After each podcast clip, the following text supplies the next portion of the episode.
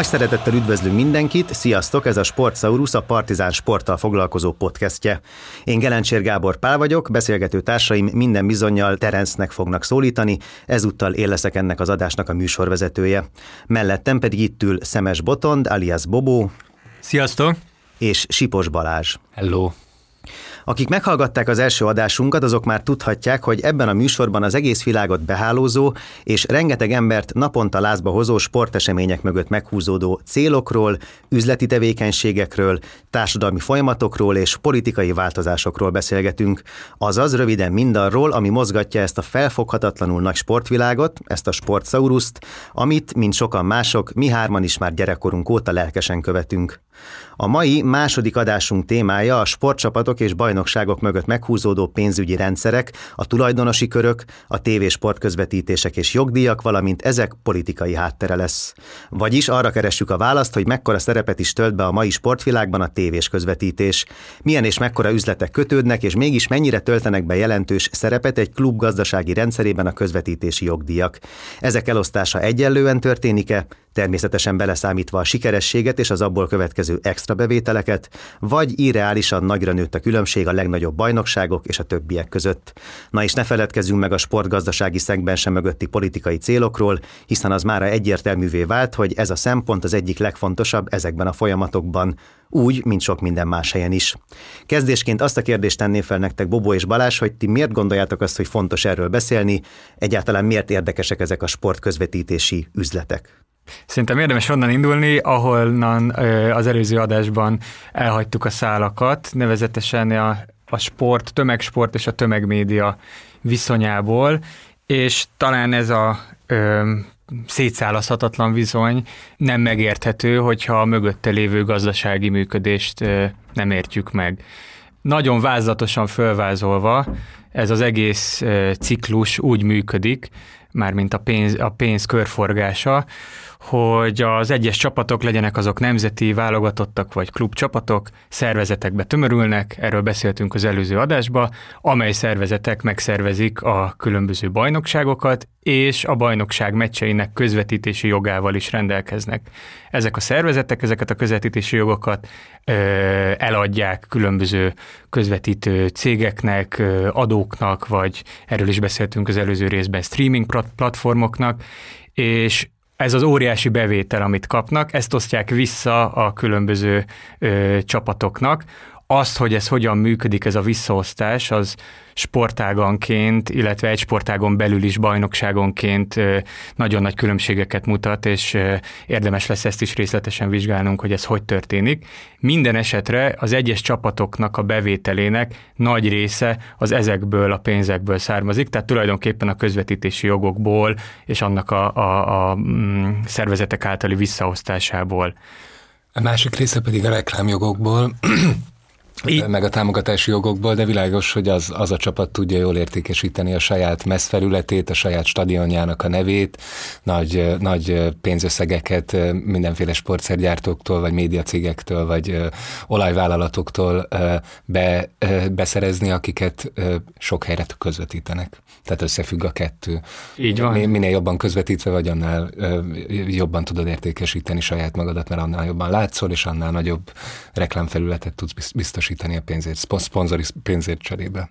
És ez a két pénz, ez magasan a többséget jelenti egy csapat bevételénél, tehát a meccs, el, meccs jegyek eladásából származó bevételek, de még akár a mezeladások és egyéb ilyen merchandise termékek eladása is eltörpül a szponzori pénzek, illetve a közvetítési jogokból kapott pénzek mellett. És ugye hát fölmerül a kérdés, hogy miért vásárolják meg ennyire nagy pénzekért az egyes adók a, a, a közvetítési jogokat? Hát egyszerűen azért, mert mint minden a tömegmédiában az egyetlen döntő szempont a néző, nézettség, a nézőszám, és az nagyon hamar nyilvánvalóvá vált, hogy a tömegsport egyrészt nagyon sok nézőt vonz, másrészt nagyon alakítható a, a, a szerint, hogy még több nézőt vonzon. Tendenciának tűnik, hogy nem csak férfi, hanem női nézőket is megragadva, és ezeket mindenféle eszközzel, kezdve a kameratechnikai folyamatos fejlődéssel, hogy minél részletesebben, minél több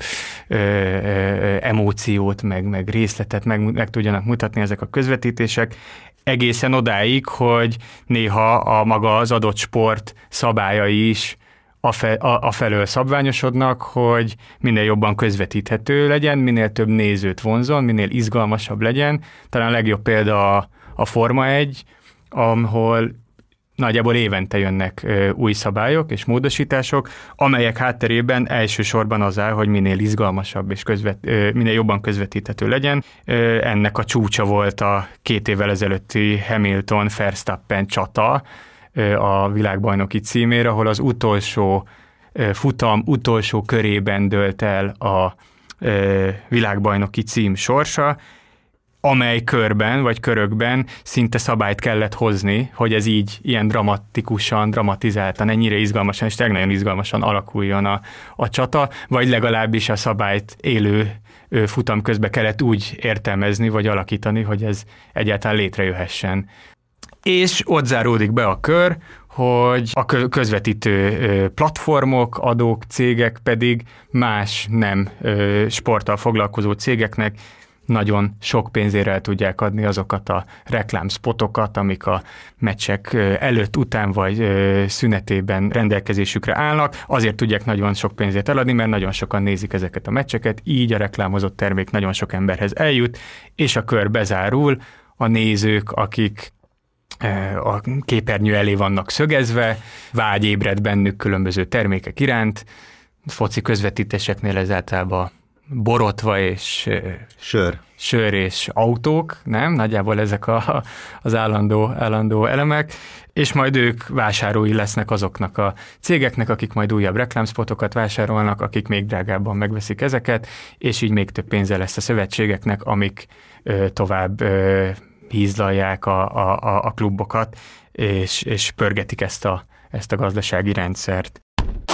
Na és csak akkor erre áttérve, hogy hogyan hízlalják a klubokat ezekből a pénzekből, ezek a futballszervezetek, hogy ezeknek az elosztása az igazságosan zajlik, vagy a nagyobb csapatok nagyobb szeletet kapnak a tortából, kisebbek kisebbet, ez, ez hogy szokott általában lenni. A Premier League-ről ugye lehet azt tudni, hogy ők ezt megpróbálják azért amennyire lehet egyenlően elosztani, és az látszik is a Premier League folyamatos gazdasági növekedéséből, hogy ennek valamilyen eredménye van, hiszen a kisebb angol csapatok is manapság már gazdasági gazdaságilag jócskán felülmúlják, akár a többi európai nagy csapatot, mondjuk egy példát, a Leeds United nincsen sokban lemaradva gazdasági értékben az AC Milántól, ami Olaszország egyik legnagyobb csapata.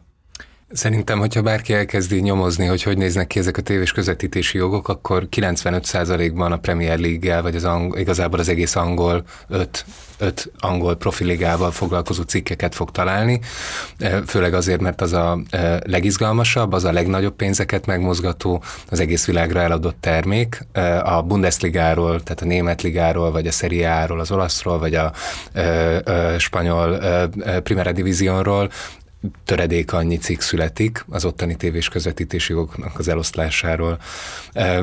Tehát ennyiben mindenképpen kiemelt terület az angol, és ezért is fogunk majd főleg erről az angol, angol példáról beszélni. De előbb én még Hadd kösek vissza a legelejéhez, amit kérdeztél, hogy miért érdemes ezzel egyáltalán foglalkoznunk.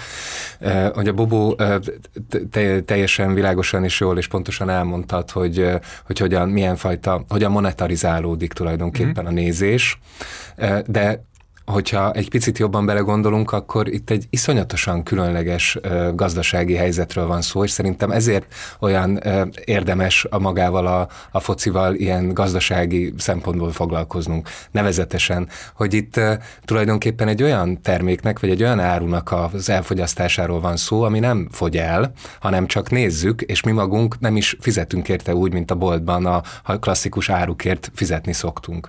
Ez egy olyan szórakoztatóipari árucikk, a, a sport, ahol nem is nagyon lehet megmondani, hogy hol kezdődik és végződik maga az az áru, amit mi úgy vásárolunk meg, hogy fizetni igazából, ha csak nem fizetünk valamilyen streaming szolgáltatásért, vagy valamilyen műholdért, vagy kábeltévért, nem is kell fizetnünk.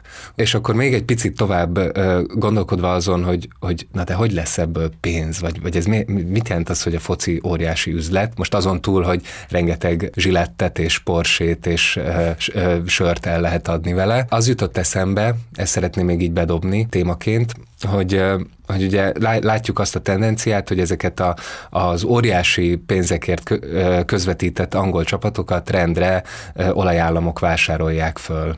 És ritkán szoktunk abba belegondolni, hogy azon túl, hogy nekik rengeteg pénzük van, amit így el kell égetniük valahogy, vagy azon túl, hogy ezek presztis beruházások, vagy azon túl, hogy ezzel akarják elterelni a figyelmet arról, hogy milyen emberi jogi ö, büntényeket követnek el ezek, a, ezek az olajállamok.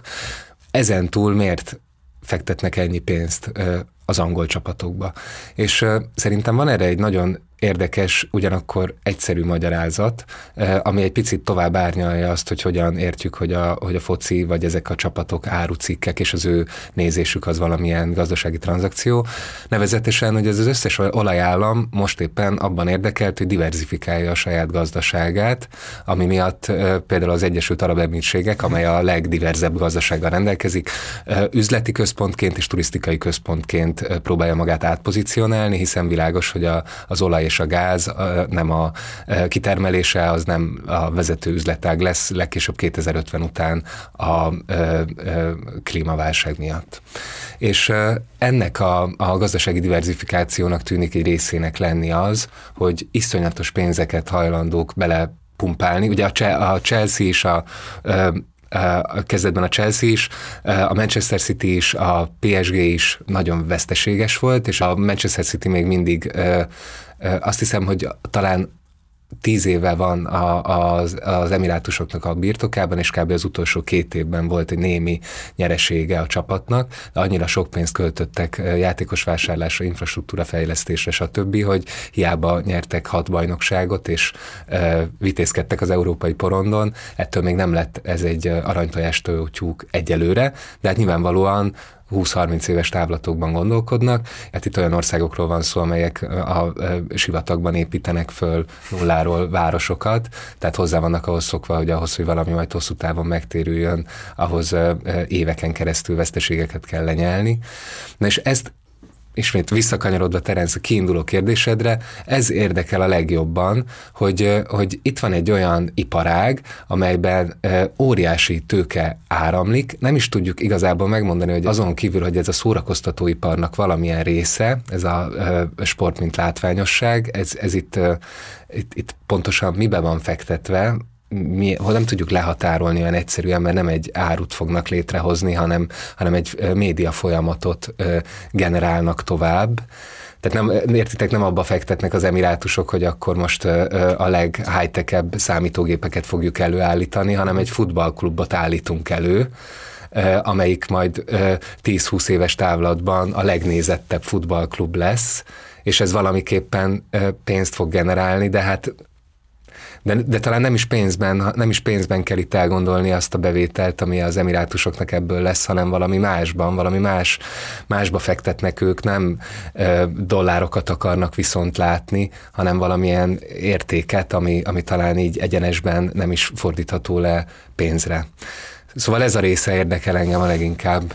Nagyon jó, hogy Balázs behoztad a, a, a Manchester City, vagy ezt a City Group ö, dolgot, mert ez ö, visszacsatolható Terencnek arra a kérdésére is, hogy hogy hogyan osztják el a csapatok között a pénzt az egyes bajnokságok, és itt három szempont ö, szokott főleg fölmerülni, itt az arányok más a szempontok között. Az egyik az, hogy egy, egy bizonyos részét ezeknek a bevételeknek egyenlően szétosztják, ahány csapat van, mindenki egyenlően részesül 30-40-50 százalékából a teljes bevételnek. A másik két szempont viszont közül az egyik az elért eredmények, tehát minél jobban teljesítesz a bajnokságba, annál több pénzt kapsz.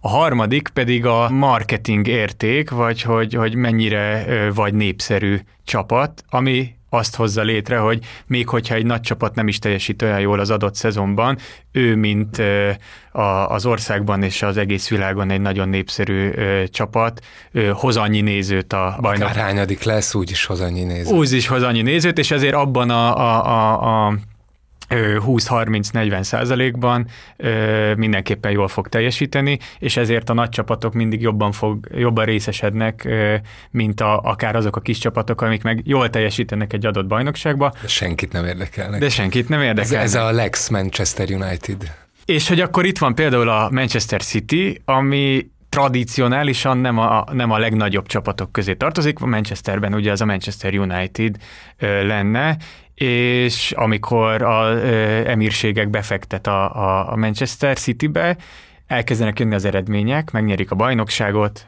ugyan a európai porondon nem vitézkednek olyan jól, de, de, de, de mindenképpen sikeres mondjuk itt szakmailag, a, vagy sportszakmailag a projekt, de azt érzik, hogy, hogy gazdaságilag nem tudják fölvenni a versenyt azokkal a nagy csapatokkal, akiket még a pályán mondjuk le is győznek, mert nem, nem akkora a brand. És ezért találják ki ezt a modellt, ez a City Group modell, ami nem példanélküli, ilyen például a Red Bullnak a mondjuk egy egyel kisebbe a Lipcsei csapat, Salzburgi csapat és egyéb csapatokból álló hálózatépítése, és ezt csinálja ez a City Group is. Ez a Red Bull, a Red Bull az német nyelvterületen mozog kizárólag? Nem, nem, nem, nekik is egy ilyen egész világot beállózó klubhálózatuk van. Most ebből pontosan nem készültem, de ugye volt Amerikában is a New York Red Bulls, van Brazíliában egy ilyen fiók csapat, és talán most már Afrikában is. És akkor ez az új modell, és emellett több érv szól, hogy, hogy miért éri meg, vagy miért lehet jó ez a gazdasági modell. Az egyrészt az, hogy, hogy magának a piacnak a szélesítése, itt főleg, amiket példákat szoktak emlegetni, vagy ilyen sikeres példaként, az az, az európai foci betörés az ázsiai piacra, iszonyú nagy néző és vásárló tömegeket tudtak sikeresen ezzel megszólítani. A City kifejezetten, a City Group kifejezetten Japánban tudta ezt végrehajtani, miközben létrejön egy tulajdonképpen egy ilyen multinacionális cég, ahol a különböző fiókvállalatok ugyanazon az üzleti modellen és ugyanazon a gazdasági elképzelésen alapul, alapulnak, így ennek az egésznek a szervezése gazdasági értelemben is összehangoltabbá válhat, de ugyanígy szakmailag is a City Groupnál kiderült, hogy például Melbourneben a Guardiola féle edzésterv alapján képzik a, egyrészt először az edzőket, utána meg a játékosokat, mert így játékosokat tudnak nevelni, fiatal játékosokat tudnak kölcsönadni a saját hálózatukba tart, tart, tartozó csapatoknak, ille, akár még, akár még ugye Angliában a Brexit óta nem olyan egyszerű a külföldi játékosok ö, ö, munkavállalását elintézni, de hogyha egy közbülső csapat, mondjuk egy francia vagy egy belga csapat ez megteszi, ami a City Groupnak természetesen vannak ilyen csapatai is, akkor például ezt a nehézséget is át tudják hitalni, de, de, de akár a játékos utánpótlás, vagy a, vagy, a, vagy a játékosok fejlődése, nevelése szempontjából is, nem kell azt mondani egy 18-20 éves játékosnak, hogy sajnos még nem férsz be a csapatba, és akkor vagy kivárod, míg, míg oda kerülsz, vagy nem, ö, hanem játék lehetőséget biztosítunk egyik fiúk csapatba, ha jól teljesítesz, akkor visszakerülhetsz a, az anyacéghez, a, a Manchester Cityhez. Úgyhogy ez, ez, ez, ezt találták ki, ezt a, ezt a multinacionális modellt, a ellensúlyozandó azt, hogy, hogy a nagy csapatok mindig is jobban fognak részesíteni, részesedni a közvetítési jogokból, sőt, hogyha sikeres a projekt, akkor ugye egyre többen fogják nézni a Manchester City-t, és akkor egyre, egyre inkább ők is a, a, a nagy csapatok közé fognak tartozni, akiknek a, a, a közvetítési jogokból ö, nagyobb rész illet meg. Én azt jól tudom, hogy ez a közvetítési jogmegoszlás, amit felvázoltál, Bobó, hogy 50%-ot elosztanak három évre kötik, mondjuk a Premier League-ben három évre mhm. kötik a, a, a, ezeket a közvetítési szerződéseket. E, azt hiszem 5 milliárd fontról van itt szó, ez a belső közvetítésért, és most már egy picit e, nagyobb összeget tudnak kaszálni a külföldi értékesítésből, amit nem is három, hanem hat évekre kötnek tehát az egész világra drágábban tudják eladni a saját ligájukat, mint otthon. Na most ezt az egész összeget ennek az 50%-át a Premier League-nek a csapatai között egyelően elosztják. 25%-ot azt szerint osztanak el, hogy ki hányadik lett az előző évben, 25 a maradék 25 ot pedig azt szerint osztják el, hogy ki mennyire nagy nevű, mennyire népszerű csapat. Marketing érték. Marketing érték alapján. Ez csak a Premier League-ben van így, ugye? Tehát a többi bajnokságban lehet, hogy ennél sokkal igazságtalanabbul osztják. Abszolút, abszolút, sőt, ez, a, ez, a, ez volt a Premier League-nek a nagy találmánya, hogy így versenyképessé tenni a kisebb csapatokat is, és a világ legjobb bajnokságát létrehozni. És valóban, és ez, és ez úgy tűnik, hogy be is válik, ez a, ez a döbbenetes, tehát amikor arra keressük a választ, hogy egyáltalán eredetileg miért a Premier League, miért az volt a legnézettebb már talán a 2000, 2000-es éveknek a végén is, még azelőtt, hogy megindult ez a bődületes olajpénz beáramlás a Premier League-be, annak valószínűleg az elsődleges oka az, hogy eleve ez a legdiverzebb bajnokság, az a bajnokság, ahol van, ahol hat nagy csapat is van, és nagyon mulatságos, hogy amikor majd beszélni fogunk a Leicester City-nek a csodálatos 2015-16-os évadjáról ennek a műsornak a második felében, ami ugye azért volt olyan hihetetlenül nagy szám, mert soha a hat legnagyobb csapaton kívüli csapat nem nyerte meg a Premier League-et, sőt a top négyben is csak egyszer a 90-es években volt egy kivétel a Blackburn Rovers, akik, akik megnyerték kicsikét talán váratlanul a, a Premier League. Hányban? 95. Ú, ellen Shearerrel, nem? Igen, Ellen Shearerrel a soraikban. Na de az viszont biztos, hogy, hogy 2004 óta uh, a top 4-ben sem végzett uh, igen, más, igen. Uh, uh, mint a top 6 legnagyobb csapat. A Leicester az mégis megugrotta ezt a hát, hogy mégis megnyerte a szezont, de hogy közben, amikor az ember a Premier League-ről olvas, akkor ott is elégedetlenkednek. Ugye ott is arról beszélnek, hogy hát az a hat nagy csapat, az behozhatatlan előnnyel bír, és hiába, hogy így osztják el a pénzeket, ez még mindig nem elég egyenlő. Miközben Spanyolországból, Németországból, Olaszországból nézve döbbenetesen fordulatos és sokesélyes az angol bajnokság, hiszen hát tudjuk, hogy Németországban nem tudom, 20 éve letaszíthatatlan a trónról a Bayern München, és a, a Spanyolországban a Real és a Barcelona, és most az Atletico Madrid olyan előnyel bír, hogy nagyon valószerűtlen, hogy, hogy bárki más megelőzze őket. Tehát, hogy, hogy viszont az angolok még ezt is úgy élik meg, hogy, hogy túlságosan nagyok a, túlságosan nagy a gazdasági szakadék a top 6 és a maradék között. De pont itt, van, pont itt látszik lenni egy úgynevezett piaci rés, vagy mi a fene, ezeknek a külföldi befektetőknek, hiszen a Manchester City-t is úgy vették meg, hogy az egy középcsapat volt. Ahogyan a Newcastle United-ot vették meg tavaly, szintén egy középcsapatként, és most merül föl talán először az, hogy, hogy ilyen olajvállalatok megvegyenek a top csapatok közül egyet a Manchester United-nek a kapcsán, de valószínűleg abban is közrejátszik az, hogy a Manchester United már jó ideje egy nagyon sikertelen csapat. És, és talán ezért is ezért is merülhet föl, hogy, hogy egy ilyen e, nagy nevű, most éppen viszont mégsem, mégsem Európa trónján ülő e, csapatot megvásárolhasson egy, e, egy ilyen e, külföldi befektető. Azon gondolkodtam, hogy lehet, hogy ez lehetne az a pont, ahol a Premier League történetét egy picit bemutatnánk, hiszen abban, hogy a Premier League már egy ennyire erős gazdasági brandé vált, abban nagyon fontos, hogy hogy indult ez a történet. Azért az 1980-as években elég sok problémával küzdött az angol bajnokság, rossz állapotban voltak a pályák és a stadionok, ebből voltak is tragédiák, amikben emberek elhunytak, és végül elértünk a 80-as évek végére, amikor annyi zavargás volt a lelátókon Angliában, hogy még az Európai Kupa porondról is eltiltották a Liverpoolt, ha jól emlékszem. Igen, ez fontos, bocsánat, csak közbeszúrnám, hogy itt ez 80-as évek, ahol még létezik egy kicsit az a társadalmi, és főleg a munkásosztályhoz kötődő tradíciója a, a, a, a focinak, hogy az adott város adott munkásai generációkon keresztül mennek ki a meccsekre, és ezek ilyen családi élményekként is működnek, ami másik oldalról persze nem a leginkább elvárt viselkedést eredményezte a lelátókon, és majd mindjárt folytas, de ez volt a Premier League-nek az egyik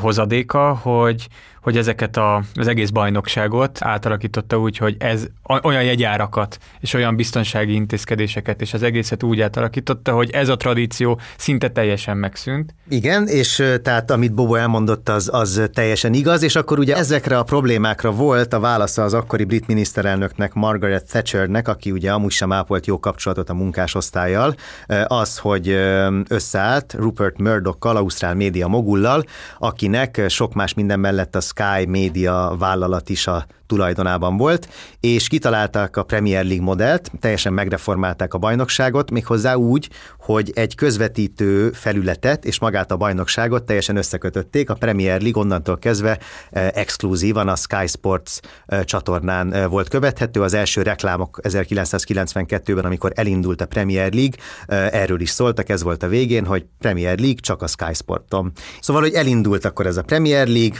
eléggé gyorsan sikeres is lett, gazdaságilag minden mindenképpen.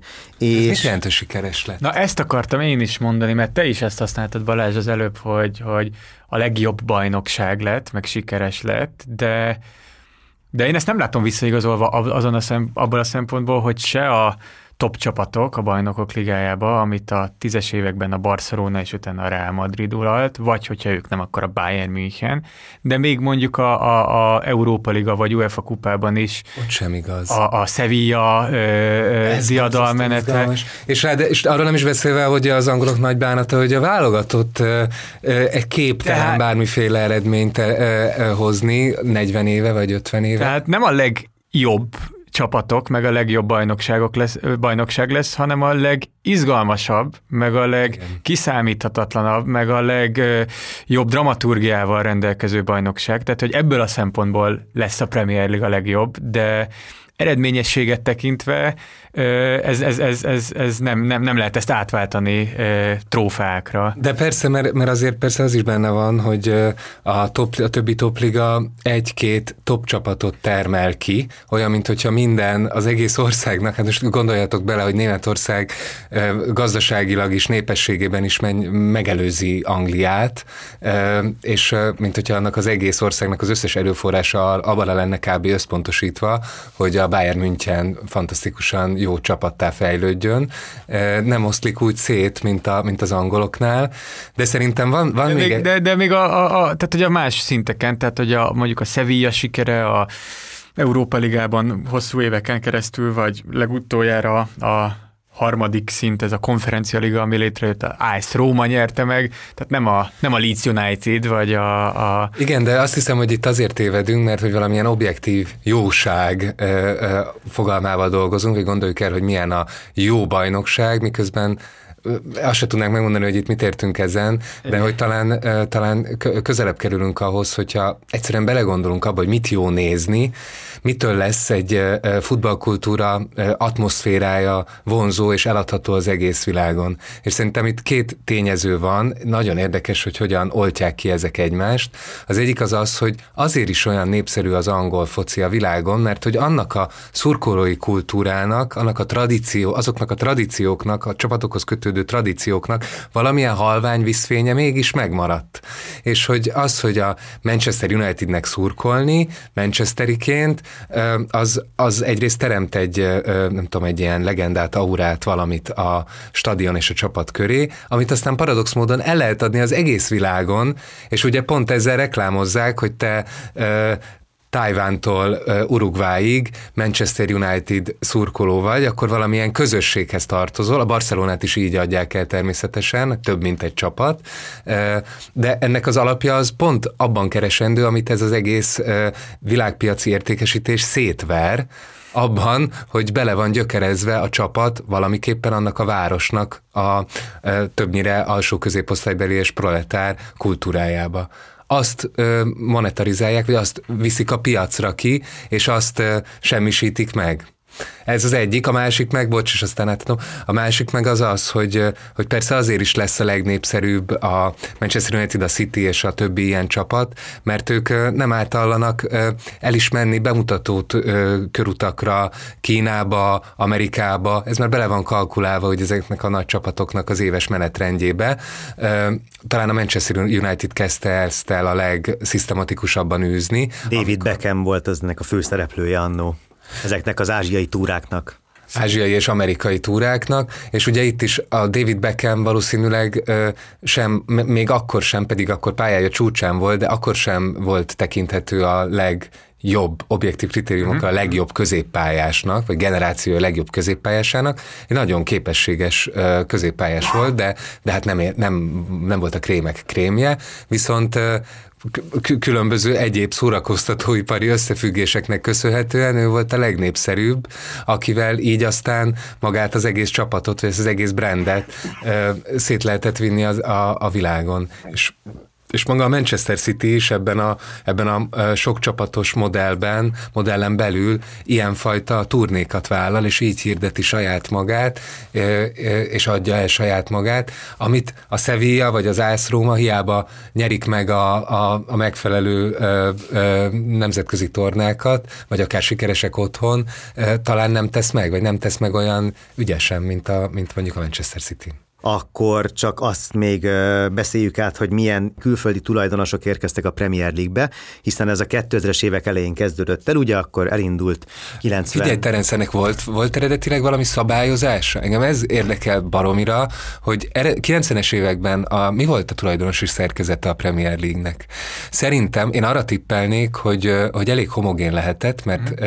mert amikor az Abramovics megvette a Chelsea-t 2000 Háromban, 2003-ban, és ezt, ezt arra emlékszem, hogy egy Ken Bates nevű angol üzletembertől vette meg akkor a klubot Abramovics. az egy, az egy óriási hír volt, Az egy, az, és abból én arra következtetek, most ennek én sem néztem utána, de hogy biztos voltak előtte is külföldi résztulajdonosok, de hogy arra azelőtt nem volt példa a Premier League-ben, hogy jött egy külföldi, ráadásul ugye egy ö, ö, már akkor is kis gyanús, ö, gyanús módon vagyont fölhalmozó ö, üzletember, és megvásárolt egy nagy angol klubot. És, és még arra is emlékszem, hogy a 2003-4-5 körül lehetett hallani már akkor olyan hangokat az angol parlamentben, hogy, hogy ezt valahogy szabályozni kéne, ennek nem lenne szabad így történnie. Miközben hát hogy az Istenbe történne, hogyha kapitalizmusban élünk, hát mindent, amit a kapitalizmus az nem ismer határokat, a tőke nem ismer határokat, csoda, hogy akkor a 2000-es évekig még nem volt annyira lukratív, annyira profitábilis a Premier League csapat, csapatok, hogy, hogy jöjjön egy külföldi befektető. Előbb-utóbb ennek meg kellett történnie, az Ámraovics volt az első fecske, ezek szerint, valószínűleg. Ha nem ő volt, akkor majd írják meg nekünk. És, és akkor ezzel indult el egy lavina, nem? Igen, igen, illetve hát akkor még pár évig nem volt annyira lavina, és Abramovics viszonylag egyedülálló volt ezzel a, ezzel a dillel, és utána viszont ez elkezdődött egyre többször megtörténni. 2008-ban ugye a Manchester City-t egy volt tájföldi miniszterelnök Taksin Sinavátra vásárolta meg, viszont egy évvel később tovább kellett adni a klubban, mert hazájában olyan politikai korrupciós botrányba keveredett, hogy zárolták a vagyonát, és ekkor lett a Manchester City tulajdonosa, ez a bizonyos Abu Dhabi City Group, vagy hasonló néven futó társaság. Ezt követően pedig amerikaiak is elkezdtek belépni a piacra. A Manchester United-et ugye a Glazer Family vette meg, akiknek különféle amerikai sportcsapataik is a tulajdonokban, tulajdonukban vannak. Az Arzenálnál a Kroenke család lett a tulajdonos, és, és ugye... Newcastle, Newcastle most. Ugye, igen, és akkor az elmúlt években a Newcastle United-et vette meg egy szaud-arábiai vállalat, aminek ugyanúgy, ahogy az Abu Dhabi Groupnak hazájában hát eléggé fontos állami kapcsolatai vannak ezeknek a cégeknek, és most a tavalyi évben ez az Abramovicsal elkezdett kör egy kicsikét bezárult, hiszen Roman Abramovicsnak 20 évvel azután, hogy megvette a Chelsea-t, most el kellett adni a klubot az orosz-ukrán háború miatt, és egy amerikai üzletember vásárolta meg a csapatot, Todd Bowley, aki azóta eléggé sokakat meglepő döntéseket, döntésekkel operál, mint klubvezető, amiről majd talán később kicsit fogunk beszélni. Viszont ugye rákérdeztél arra, hogy volt-e bármilyen szabályozás, és én sem néztem teljesen utána, de úgy gondolom, hogy nem lehetett, hiszen maga az a szabályozási rendszer, ami, amiről ma nagyon sok szó esik a futballvilágban, a Financial Fair Play, uh-huh. azt az UEFA 2009-ben hozta be ezt az ötletet először. Ez ugye arról szól, hogy amiről te is beszéltél Balázs, hogy valahogyan szabályozzuk ezt az eszetlen költést, mert ha ez nem történik meg, akkor a ilyen csapatok azok behozhatatlan előnyre fognak szertenni, és aztán ezt a Financial Financial Fair Play rendszert, ezt különféle bajnokságok különböző módon alkalmazták saját maguknál, így tett a Premier League is. Olyan ez az egész, mint hogyha kitaláltak volna a Premier League-gel egy ö, egész világra kiterjedő média brandet, de nem számoltak volna azzal, hogy ez egy egész világra kiterjedő üzletté fog válni. Befektetési lehetőségé, amire jönni fognak a legyek. Amire jönni, tehát hogy túl jól fog sikerülni ez a, ez a projekt, és, és én azt látom, hogy ez felkészület, vagy ez nem, nem, nem, nem volt a terv része, hogy, hogy ez a ö, emírségekből és ö, Oroszországból és Amerikából és mindenhonnan befektetőket fog vonzani. Fog vonzani, de pont most a napokban készül a brit parlament tárgyalni egy speciálisan brit szabályozást, mm. aminek, amiről most már elkészült egy tervezet, ennek az a neve, hogy The Fan-led Review White Paper, tehát a szurkolók által összeállított fehér lap. Ez egy, ez egy javaslatcsomag, amelyről azt mondják, hogy olyan szinten fogja átalakítani a futballt, mint legutóbb a szabályoknak az 50-es évekbeli egységesítése alakított át, mert a játékszabályoknak az 50-es évekbeli mm. egységesítése. Persze egyesek meg, vagy vannak kritikus vagy szkeptikusabb hangok is, de a lényeg az az, hogy ez a Financial Fair Play nagyon tágan meghatározott szabályrendszerének egy specifikálása, pontosan erre, ezekre a nehézségekre, amiket te is említesz, Bobó, amikre, mint hogyha nem lettek volna fölkészülve a britek, és most el kellett volna telnie 15 évnek, és nem csak a, a katari, Abu Dhabi, moszkvai befektetők és New Yorki befektetőktől való félelem kellett hozzá, hanem a szuperligának a kísértete is. Ugye emlékezhetünk, hogy, hogy tavaly merült fel ez a szuperliga, ami a, a legnépszerűbb tizenvalahány európai futballcsapatot egyesítette volna egy ilyen transnacionális ligában, hogy minden héten csak a legjobbak, legjobbak elleni küzdelmeit nézhessék a nézők, gondolván, hogy a senkit nem érdekel, hogy mit játszik a Manchester City az Ipswich Townnal, mindenki azt szeretné, hogy minden héten óriási rangadók legyenek.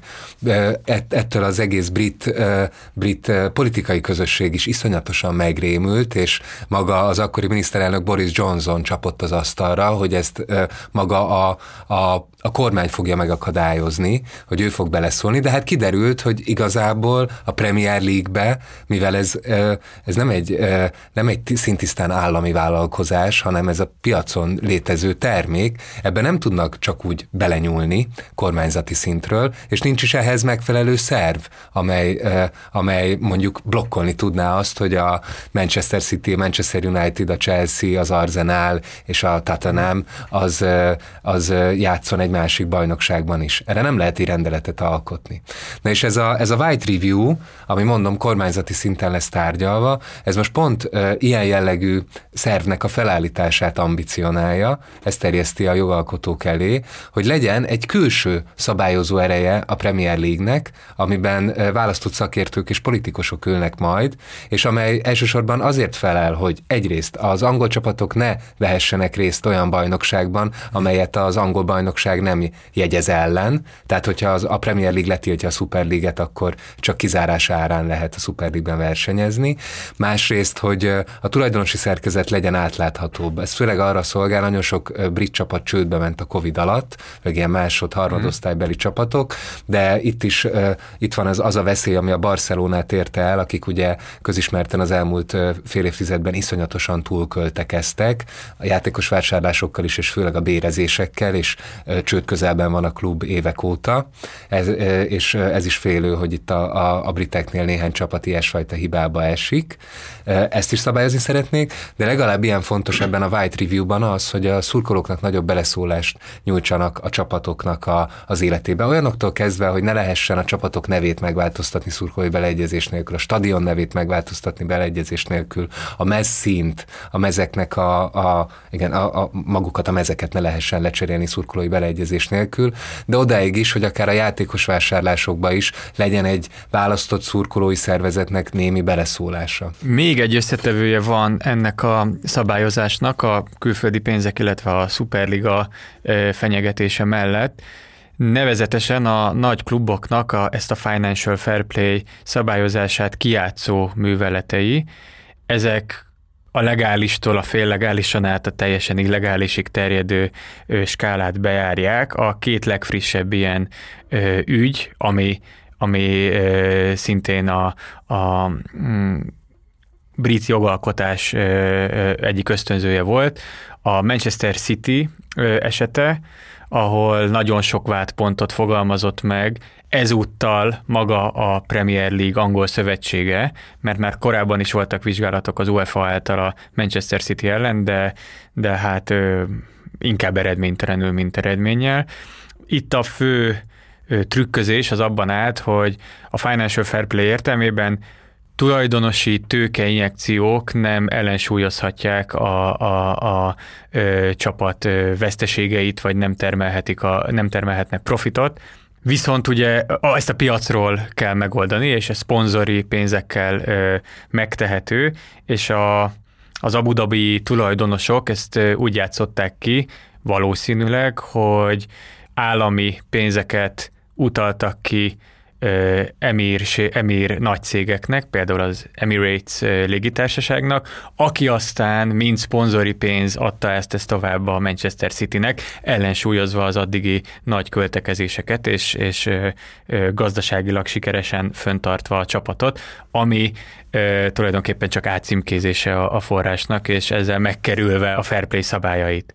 Én ennek, ennek utána is néztem, hogy a világ legnagyobb bevételű klubjait összesítő listának az élén már két éve a Manchester City áll, és az ő bevételeiknek a csillagászati összegekről van szó. Kb. fele-fele arányban oszlik meg a, a reklámbevételek és a közvetítési pénzekből bejövő összegek, fele-fele. Na most viszont ezek a reklámbevételek az öt legnagyobb szponzor cég, amelyektől ezek származnak, azok közül négy így úgy amúgy az emirátusokban van bejegyezve, mm. ottani légitársaság, telekommunikációs cég, turisztikai cég, stb.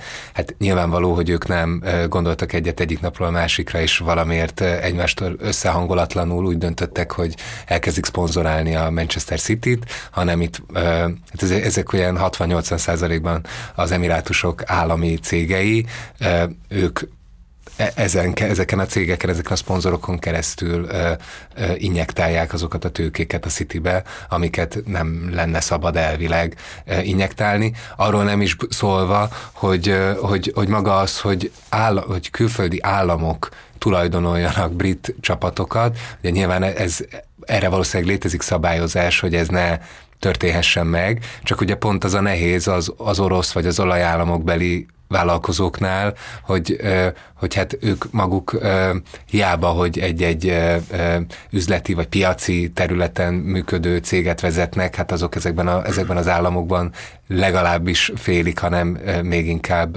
állami vállalatok is egyben.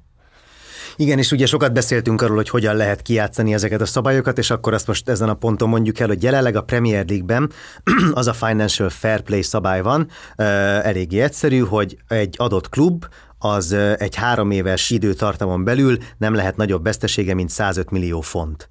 Ugye ez így elég könnyen érthető, hogy úgy kell gazdálkodni, hogy ne legyenek ekkora mínuszban, amit ugye roppant könnyű megoldani, hogyha az ember megszponzorálja magát olyan cégekkel, amikben szintén van valamilyen részesedése, ám nem egyenlőek a klubbal.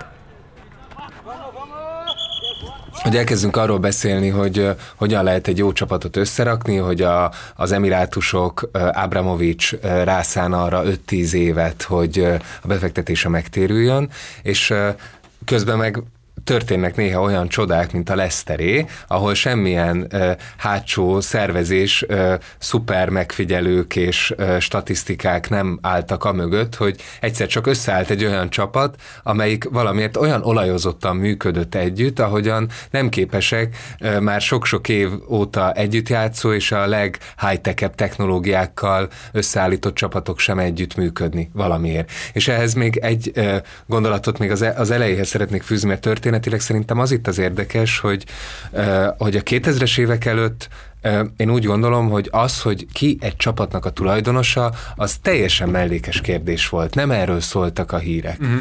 Hát ki tudta volna megmondani, hogy kié, kié a francia bajnok csapat. Vagy ez. És hogy, hogy viszont ahogy megjelentek ezek a külföldi befektetők, hogy velük együtt megjelent, és ez már az Abramovicsal kezdődött, ez a szemlélet, hogy nem csak, hogy egy világsztárt vásárolunk, hanem presztis beruházásból lecseréljük az egész csapatot, minden nyáron ráköltünk a csapatra sok millió eurót, ezzel növeljük a hírértékét is a csapatnak, romboljuk a profilját, mert hát teljesen áttekintetetlen lesz, hogy egyetlen kik játszanak abban a csapatban éppen. Ez volt a Manchester United-dal is a Ferguson éra után, hogy azt hiszem, hogy fel se lehetett ismerni így két-három éves eltérésekkel a csapatot, mert annyira rotálódtak a játékosok, olyan, és pedig ők még nem is költöttek annyira sokat, mint a Chelsea költött ezekben az időkben. De hogy, hogy ez, hogy ez egy, egy ilyen nagyon fura, erőszakos profil kialakítás és profil átszabás indult be, vagy olyan sportszakmai szempontokkal, mint a Kloppféle Liverpoolnál, vagy teljesen össze-vissza, mint ahogyan mondjuk az Abramovics indult ennek neki, vagy ahogyan a, a, a Paris Saint-Germainnél is eljárnak a katariak, hogy óriási sztárokat vásárolnak, és azt reménykednek, hogy majd így összerakva őket valami majd kisül belőle. Fogunk majd még a későbbi adásokban beszélgetni arról, hogy ezek a sportmetrikák, statisztikák mm. hogyan segítenek abban, hogy, hogyha ténylegesen össze lehessen rakni e, e, tudatos munkával készülve egy-két évvel előre bajnokcsapatokat. De hogy én most azzal vezetném át ide a Leicester City 2015-16-os menetelésére és végső győzelmére a, a, a szót, hogy ott, mint hogyha ennek pont az ellenkezője történt volna, és ezt is csodálnánk benne, hogy egy olyan csapat állt össze, amiben valószínűleg az, a, a, az átlagnéző a kezdő 11-ből se ismert senkit, névről a bajnokságnak az elején. Ugye az, hogy ők megnyerték ezt a bajnokságot, az minden idők egyik legnagyobb sportfogadási eh, szenzációja. 5000 az egyhez. 5000 az egyhez, és ez, ez tényleg így a Guinness, Guinness rekordkönyv gyanús esélytelenségből nyerték ők meg ezt az évet. Egy eh, leselejtezett edzővel, Claudio Ranierivel, akit azon a nyáron neveztek ki, tehát nem ő építette föl ezt a csapatot, és a, és a csapatnak nagyon fontos láncszemei szinte véletlenszerű egyszerűen kerültek oda az előtti nyáron, és mégis valami össze tudott klappolni. Lényeg a lényeg, hogy akkor ezen a ponton át is térnénk az adásunknak a második részére, a mostani esettanulmányunkra, ami a Leicester City-nek a már említett 2015-16-os csoda szezonja volt, és itt egy picit hátrébről kezdeném a történetnek az elmesélését, mint az adott idény elejéről, mert nagyon érdekes, hogy mi történt a Leicester City-vel a 2000-es években. Ugye a Leicester City 2002-ben költözött egy új stadionba, ami nagyon sok klubnak a anyagi biztonságát problémását teszi, hiszen ez egy nagy, nagy kiadás, óriási költségek, és amint ezt a stadionba beköltöztek, egy évvel később már csőd közelben is volt a klub.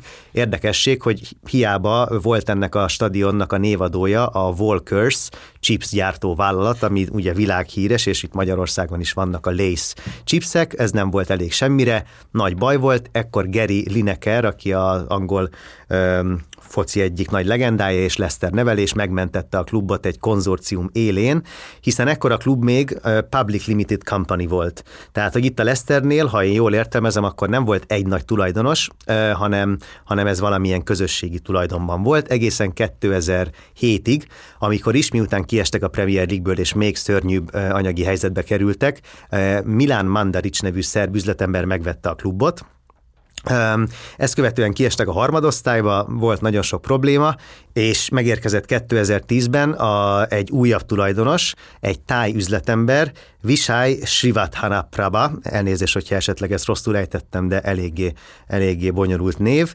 Ő egy tájföldi üzletember, aki azzal csinálta meg a vagyonát, hogy a tulajdonosa a Kings Power reptéri duty free bolt hálózatnak.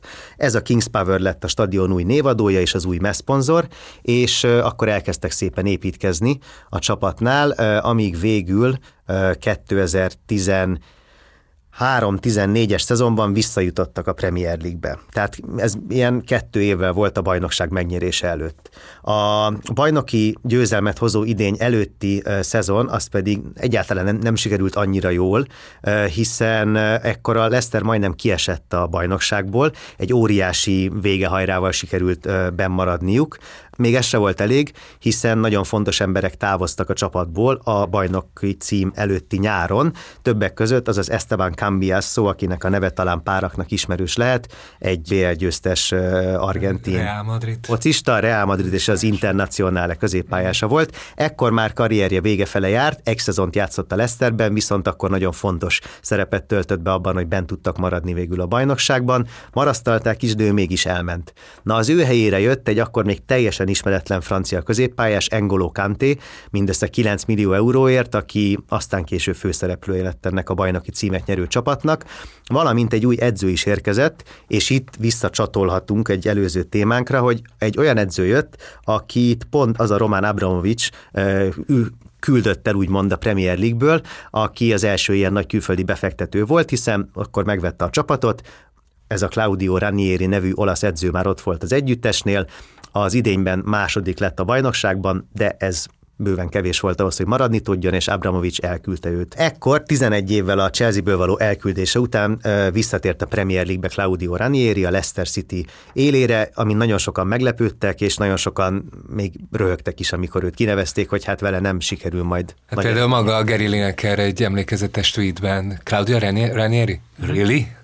Ezzel üdvözölte a, az olasz edzőnek a visszatérését, aki valami borzalmas helyről, vagy hát valahonnan így a, a világfutballnak a, nyilván nem borzalmas, de hogy a világfutball egy ilyen bugyrából pöttyent vissza, és én még azt is kikutattam, hogy azért rúgták ki azt az edzőt, aki igazából bent tartotta a csapatot, és sikeres, sikeres volt, mert a többek között azért, mert a fia egy másodmagával egy tájföldön talán éppen, egy táj, a Leicester City tájföldi túrája során.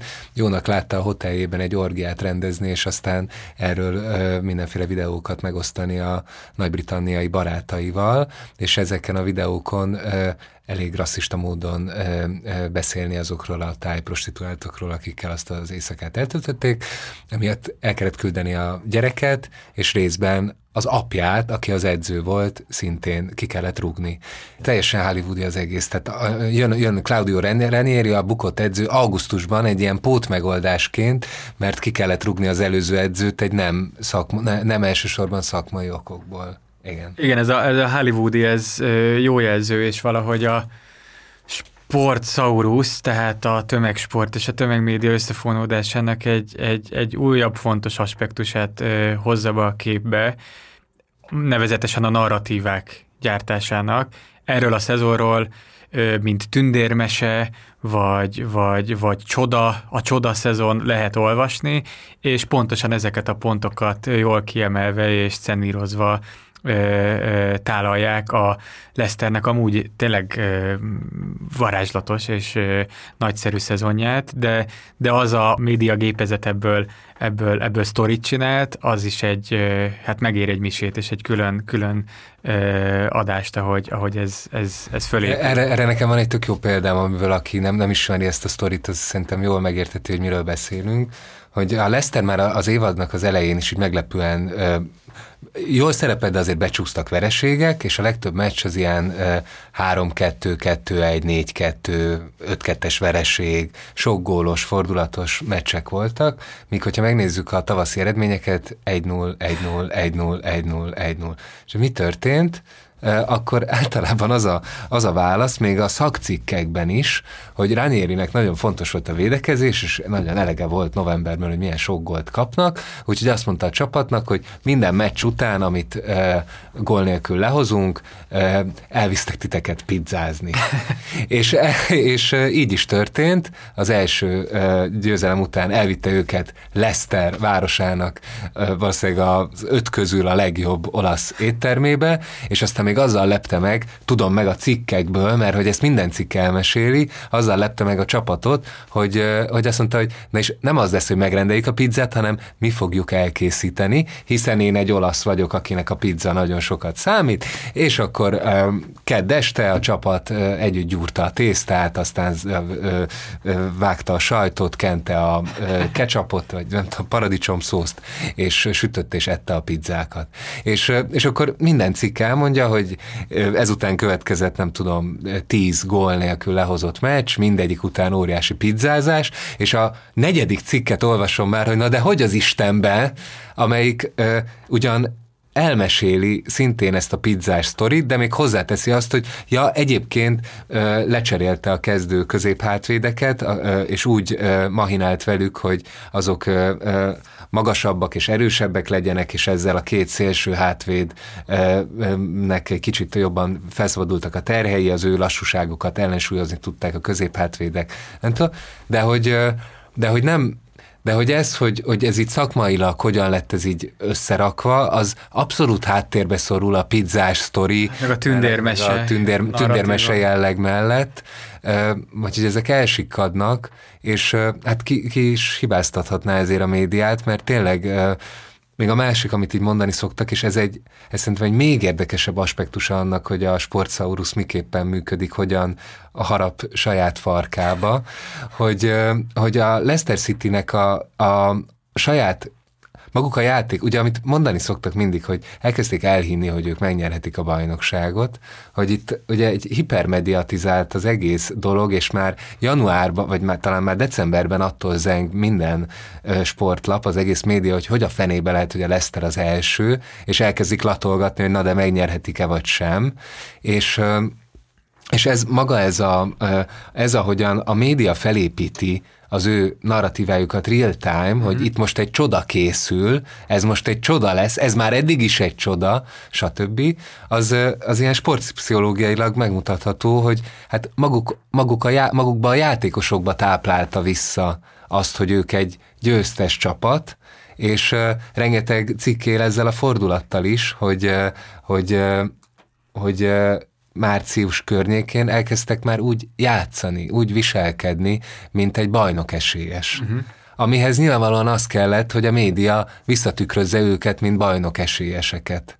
És ez egy nagyon, nagyon érdekes visszahatás, vagy visszacsatolás, mert nehezen, nehezen vizsgálható, de, de közben meg úgy, hogyha belegondolunk, akkor így e, elég józanészszerűnek egy, tűnik. Talán egy példám van, van kicsit távoli példa, de erre, hogy hogyan hat a, a viselkedésre a, a, a, a média. Nem olyan régen az aranycsapatról néztem a felehető felvételeket, és azt tűnt fel, hogy hol van a gólöröm mi történt, vagy hogy miért, miért, miért, miért, miért nincsen. Van valami gólöröm, a kéz a levegőbe lendül. Van azonnal, az, megállok is. Meg, meg azonnal, igen, van az a, van a, a, talán a puskásról van ez a, ez a híres mozdulat. Egy-két környékbeli játékos átöleli, de már a bíró tessékeli őket, hogy tessék visszamenni, és még az évszázad meccsén a 6-3-nál is egy percen belül elkezdődik a játék, tehát nincsen itt ö, ö, ö, kamerában nézés. Mezlevétel, me, csúszkálás. Csúsz, döbbenten néztem, hogy hogy ez óriási gólok az évszázad meccse, fölrobban a stadion, és már, már hoppá. Nem is örülnek. Nem is örülnek, és, és rájöttem, hogy a mostani közvetítéseknél egyszerűen a visszajátszások ideje, másrészt annak az ideje, hogy megmutatják az érzelmeket mind a szurkolók arcán, mind a gólszerzők arcán, a kispad, az edzők arcán, ennek egyszerűen kell egy ideje. A gólt három-négy szemszögből vissza lehet játszani, és rendes idő telik el, a, a, míg a játék újra, ö, ö, újra tud kezdődni. talán ez egy jó példa lehet arra, hogy amíg főleg rádiós közvetítés, vagy ö, olyan tévés közvetítés, ahol visszajátszásra nincsen lehetőség, egyszerűen nincs miért hosszú perceket tölteni a gól után, meg, meg, meg ünnepeltetni magát a játékosoknak. Aha. Örülnek ők, de újra a, a, a megy tovább a meccs, sőt, még a bíró jelzi is, hogy na jó, nem kell itt nagyon ölelkezni. Ajánlom mindenkinek így is nézni ezeket a felvételeket, mert, mert így mai szemmel kicsit szórakoztató is, hogy, ja, igen. hogy de mivel magyarázzátok ti, hogy a többi csapat úgy tűnik, hogy nem hitte el, hogy a Leicester megnyerheti. Amikor a Leicester már hónapok óta vezette a bajnokságot, amikor Jamie Vardy, az addig ismeretlen, vagy nagyon kiskörben ismert csatár, megdöntötte Ruth Van Nistelrooy tíz meccsen átlőtt gólrekordját, hogy 11 egymás követő meccsen zsinórban gólt rugott, ezzel ő, ő jelenleg a csúcstartó Angliában.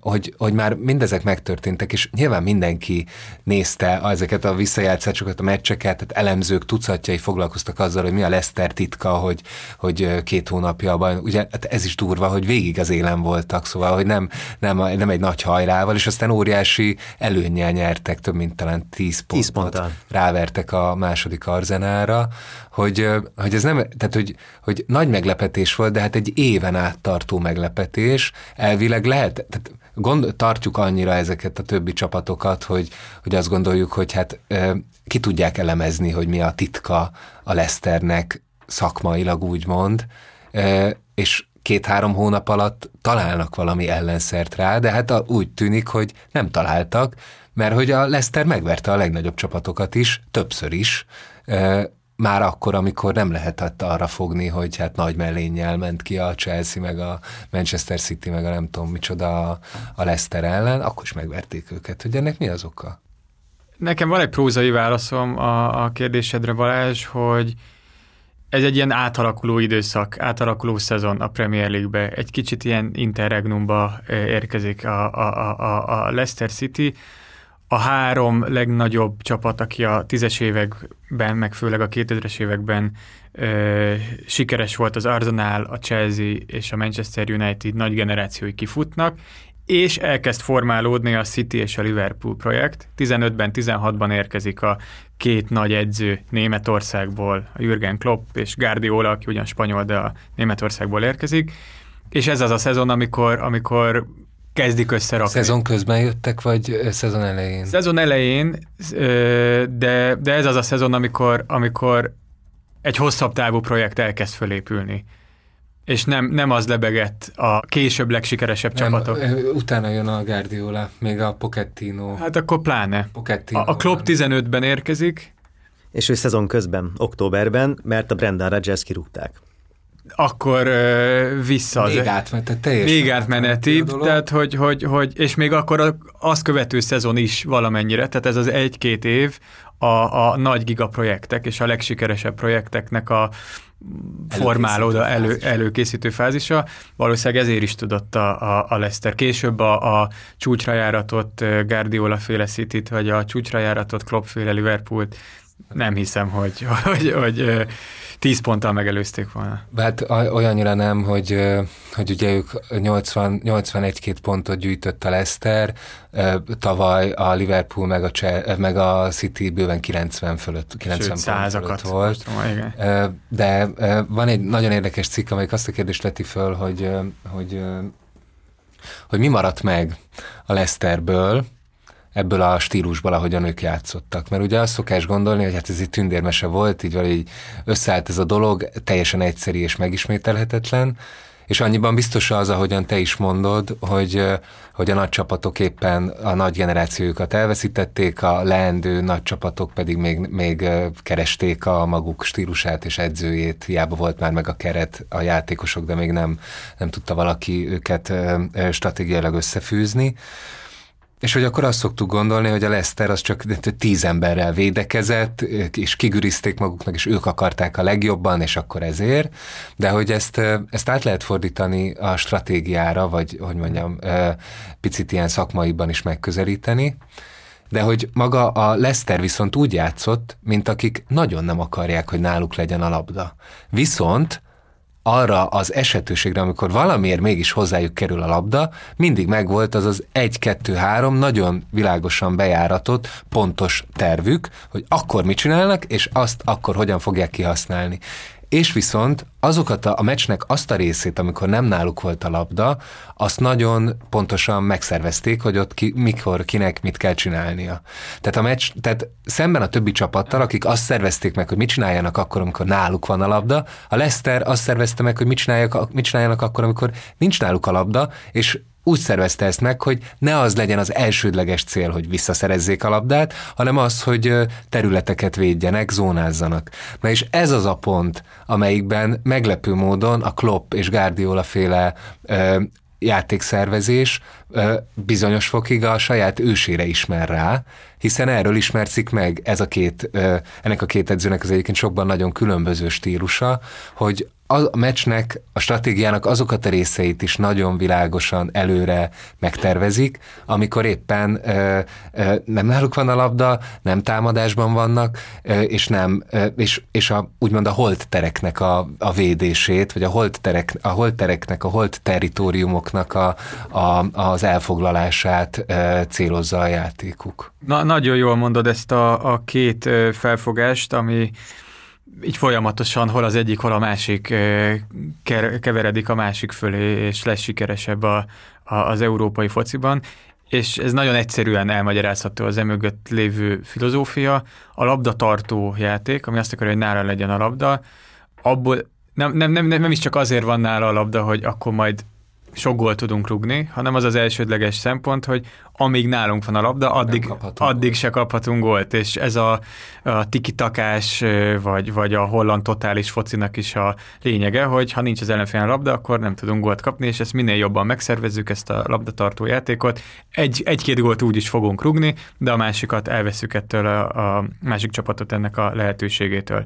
Míg a másik filozófia, szintén nagyon egyszerű belátásra pedig az, hogy az fog hibázni, akinél a labda van, ne nálunk legyen a labda, majd az el, mi, mi megszervezzük a védekezést pontosan, ahogy te mondod, ez mondjuk a Mourinho fémjelezte pragmatista ö, megközelítés, amikor hibázik a másik a labdatartásban, egy rossz passz, egy rossz helyezkedés, azokat a pontokat fogjuk mi ö, kihasználni, és kiméletlenül góra váltani a, a, a helyzeteket. És ez utóbbi volt a, a, a, a City-nek a, vagy a, bocsánat, a Leicesternek a az is City. A, az, az is City, igen. De nem a City Group tagja. A, a taktikája, amihez viszont tényleg nagyon a helyén voltak a játékosok, tehát hogy az a, a, a, a ez a Engolo Kanté később, meg hát már akkor is talán a világ legjobb középpályása lett, aki nem csak a labdaszerzésben, de a játékszervezésben és, és ez a zónás védekezésben őrült, őrült teljesítményre képes. És elképesztően sokat futott. És, és, és, és elképesztően sokat futott, és ott volt a Jamie Vardy, a, a gólkirály, a csatár, aki meg egy nagyon gyors, ő, ő, ő, nem egy iszonyatosan nagy képességű ö, csatár, nem egy ö, technikás. Nem egy technikás, sem, egy dolog, hogy nagyon gyors, és pont ez a ö, ö, ö, taktika vagy stratégia, ami a gyors kontrákra, ellentámadásokra épül, ezekbe a Várdi gyorsaságát fantasztikusan ki lehetett használni, és elváltotta magát a védelem, Várdi ott van a megnyíló területeken, és, és gólt lő. Ő az a figura, aki viszont tényleg ö, tündérmesei figura, aki 7 év vagy 6 év leforgása alatt bajnok lesz az angol hetedosztályban, bajnok lesz az angol ötödosztályban, bajnok lesz az angol másodosztályban, és megnyeri a Premier League-et is. Ö, ő tényleg a legkisebb királyfi történetét járja végig. Nem egyszer gól király is ezekben a bajnokságokban, de ez, hogy a gyors csatár, aki befut a védők mögé, ez pont az alsó osztályoknak a, a, a, a sikeres csatár receptje, amit ezzel a taktikával, illetve a labdabirtokrásra épülő ellenfeleknek a, a taktikájával szemben jól tudott működni. És nem, talán az se véletlen, a, a, hogy ő nem is igazolt el. Igen, ő az egyetlen, aki maradt, ezt akartam mondani, hogy a Márez, aki, aki a playmakere volt a csapatnak, ő szépen be is épült a Guardiola féle Manchester City-be, a Kanté pedig később a Chelsea-ben ö, lett BL győztes. Igen. Amiket most itt mondhatok azok, azokról, csak az eszembe jutott, hogy, hogy van ez az angol kifejezés, hogy azok a csapatok, amiket az utca nem felejt el, the streets will never forget. És ez a Leicester City valahogy nekem ennek a the street will never forget csapatnak a, az ultimate verziója, tehát hogy ebben, ebben valahogy ilyen olyan átélhető volt ez a siker, ezek miatt a szerintem emberközeli sztorik miatt, hogy Claudio Ranieri, akit elküldenek, megbukik, visszajön idősen, sokan a képébe röhögnek, hogy ő mit szeretne még itt elérni, megnyeri a bajnokságot. Ott van Jamie Vardy, hetedosztályból angol bajnok, vagy Kanté, aki, aki szintén alsó osztályokban játszott még pár éve, aztán hirtelen elkerült a világ krémjébe. Egy kérdésem még lenne ennek kapcsán. A két részt összekötve, ez tényleg egy tündérmese, vagy van-e olyan gazdasági bármilyen háttere ennek a, ennek a szezonnak, ami, ami, ami egy kicsit magyarázza a taktikai magyarázatonkon kívül ezt a bajnoki címet. Így gondolok itt arra, hogy a legfrissebb, tehát ez nem a 2015-16-os adatok, hanem a, a 20-21-esek, vagy a 21-22-esek, bocsánat, a 20 leg több profitot termelő, vagy legnagyobb bevétellel rendelkező csapat között ott van a Leicester City a egész világon, ami azt sugalja nekem, hogy akkor vagy a Premier League-nek a, a, a, a működése, amiről beszéltünk, vagy az, hogy, hogy itt szintén egy olyan tulajdonosi háttér áll ö, a, a sikerek mögött, ami, ami, ami valahogy gazdasági oldalról is magyarázhatóvá teszi a sikert. De ezt inkább kérdésként ö, ö, ö, fogalmaznám meg, hogy, hogy ez, ez, ez milyen szerepet játszik vajon ebbe a sikerbe? Nyilván van egy, van egy ilyen nagyon egyszerű magyarázat annak, hogy hogy kerülnek a 17. helyre, az, hogy mivel megnyerték, ezért több pénzt kapnak az angol közvetítési jogokból, illetve mehetnek a bajnokok ligájába is játszani. Aha ez már eleve nagyon megemeli az ő bevételüket. Ahonnan szintén a közvetítési Ahonnan jogok, aztán a további közvetítési jogok és a többi. Ugye maga gondolom, a rek, bocsánat, csak hogy a reklámértékük is nőtt, hiszen én sem nagyon tudtam a Leicester City-ről azelőtt, tudtam, hogy létezik. Igen, meg megnőtt a, a, igen, igen. a látogatottsága a meccseiknek, uh-huh. de, hogy, de hogy nekem igazából az volt az érdekes, hogy hogy egy ilyen siker, amivel így felugranak egy, más, egy másik kategóriába kerül a csapat, ez egy ö, tulajdonképpen egy ilyen sokkal, sokkal nagyobb ö, sok, megemeli a költségeket. Megemeli a költségeket, és megemeli a kockázatokat is. Tehát hirtelen nem az lesz az elvárás a csapattal szemben, hogy maradjon bent az első osztályban, hanem akkor évről évre be kéne jutni legalábbis az Európa Ligába, hogy ezt a, a hirtelen beindult ö, ö, gépezetet táplálni tudják. Mert ugye mi történik? Rögtön megemelkednek iszonyatosan a játékosoknak a bérei. Mindegyik játékos nagyobb összeget harcol ki magának. Ö, megemelkedik a hiába tudják eladni nagy pénzekért a játékosaikat, de sokkal drágábban kell vásárolniuk onnantól kezdve, és ők nem tehetik meg azt, amit a nagy csapatok, hogy a, a játékos megfigyelőikkel iszonyú olcsó afrikai, ázsiai, dél-amerikai gyerekeket megvásárolnak, hanem hát a piacon kell körbenézni, mert nincsenek olyan scoutjaik, akik kiszúrnák a, a, az olcsó gyémántokat, hanem hát el kell költeni 10-20-30 millió fontokat egy-egy ilyen átigazolási szezonban, ahogyan el is költöttek. Lehet arról cikkeket olvasni, és ez az igazán izgalmas nekem, hogy, hogy az elmúlt években a Leicester City ö, arányosan a saját bevételeihez képest ők költik az egyik legtöbb pénzt, Aha. és ők az egyik legveszteségesebb klub. Belekerültek ebbe Mert úgyhogy belekerültek ebbe a spirálba, és, nincs, és már nem tudnak, tehát nem lehet minden évben eladni egy Mahrez 60 millióért, és nem lehet minden évben megnyerni láthatóan a Premier League-et, amiből jönne a nagy pénz, és éppen ezért most még nem sikerült jól kiegyensúlyozni, nincs is rá, nem is volt rá stratégiájuk, mert soha nem voltak ők ilyen felső közép csapat, amelyiknek azért már nagy bevételei vannak, de ahhoz, hogy azok megmaradjanak, nagyon sokat vissza is kell forgatni, és ennek a következménye sok rossz igazolás, drága, nem bevált, nem tudják úgy eladni, már is veszteség, rosszul megkötött szerződések, túl drága, drágán fizetett játékosok, akik nem hozzák az eredményeket, stb. Magára a Brandon Rodgersre, akit, akit megvettek a Celtics-től, rá is nagyon-nagyon nagy összeget kellett költeniük, nagyon drága volt ezt az edzőt megvásárolni, vagy az ő ö, szolgálatait, és ö, nem biztos, hogy ő be fog válni. Szóval összefoglalva nekem ez az igazán izgi, hogy, hogy hogyan nő meg a rizikó és a veszély és a bukás lehetőség, amint így megnyered a bajnokságot, és mennyire nehéz ö, beállítani egy, ö, egy új felsőbb kategóriába került ö, vállalati, vállalati működést hogy arra nincs meg a know-how, és kísérletezni kell, és nem biztos, hogy sikerül, de most még kitart az a lendület, amit az hozott, és nyilván ezért a 17. legtöbb bevétel generáló csapat, de hogy ez a bevétel, ezettől még egy veszteséges vállalatnak a nagy bevétele, mert még többet költenek arra, hogy megmaradjon. Hát igen, és itt a Leszternél valami tényleg nagyon úgy néz ki, hogy félrement. Mondjuk abban, én, én, én abban belegondoltam, hogy van két szempont, ami egy általános, meg egy konkrét itt a Leszternél, amik ebben azért biztosan számíthattak. Az a konkrét Leszteri szempont az a, a táj tulajdonosnak a váratlan halála 2018-ban, mikor egy helikopterrel szokásához híven felszállt a Leszter meccse utána a kezdőkörből, és lezuhant a helikopter a parkolóba, a stadion melletti parkolóba, és hát az ő halálas biztos, hogy nem segítette a, ennek, a, ennek az ő tulajdonában lévő cégeknek az anyagi helyzetét. Ma már az ő fia a, ezeknek a cégeknek és a Leicester City-nek is az első embere, valamint a Covid járvány, ami minden foci csapatnak nagyon rosszat tett, és biztos, hogy a Leicesternél is ez sokat számított, hiszen a Leicester stadionjában nagyon sok néző jár, általában teltház van, ez a 20. legnagyobb stadion Angliában, a King's Power 32 ezer fő befogadására képes, Hát ugye ez, ez biztos, hogy nagy kiesést okozott nekik. Még ezeket gondoltam, hogy esetleg hozzá lehet tenni az okok mellé. Hát igen, mert az ők, az ők, az ő egy ilyen középcsapatnak a, a bevételi, eh,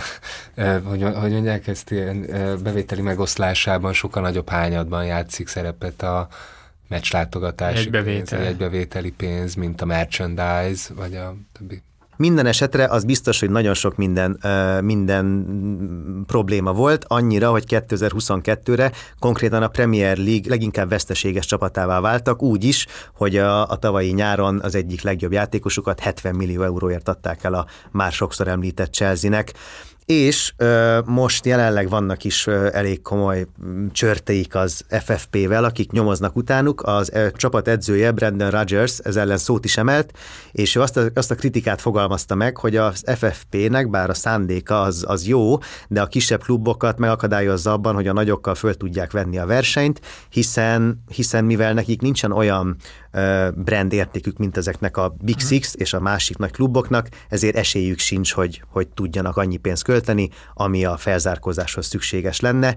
Hiába van ott mögöttük ez a táj tulajdonos, aki annyira elkötelezett, hogy ez egy friss hír, most februári, hogy a csapatnak, a Leicester Citynek a Kings Power cég felé levő 194 millió fontos tartozását ő kifizette, ezzel is jelezve, hogy ott van a csapatnál, és a jövőben is segíteni szeretné őket.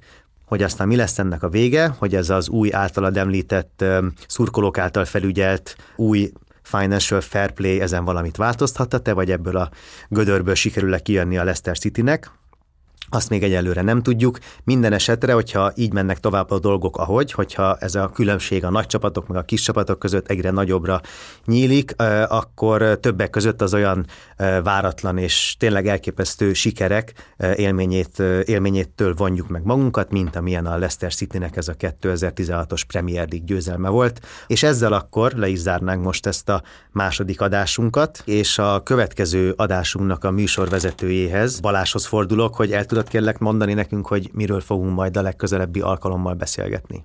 Igen, most itt szóba került a csapatépítés mikéntje, és az, hogy léteznek mindenféle metrikai, statisztikai, high-tech módszerek, gépesített módszerek és szakmai módszerek is arra, hogy, hogy egy-egy csapatot a lehető legszakszerűbben, a játékosokat a lehető legpontosabban összeválogatva rakjanak össze, és így előre növeljék a, a sikernek a, az esélyét.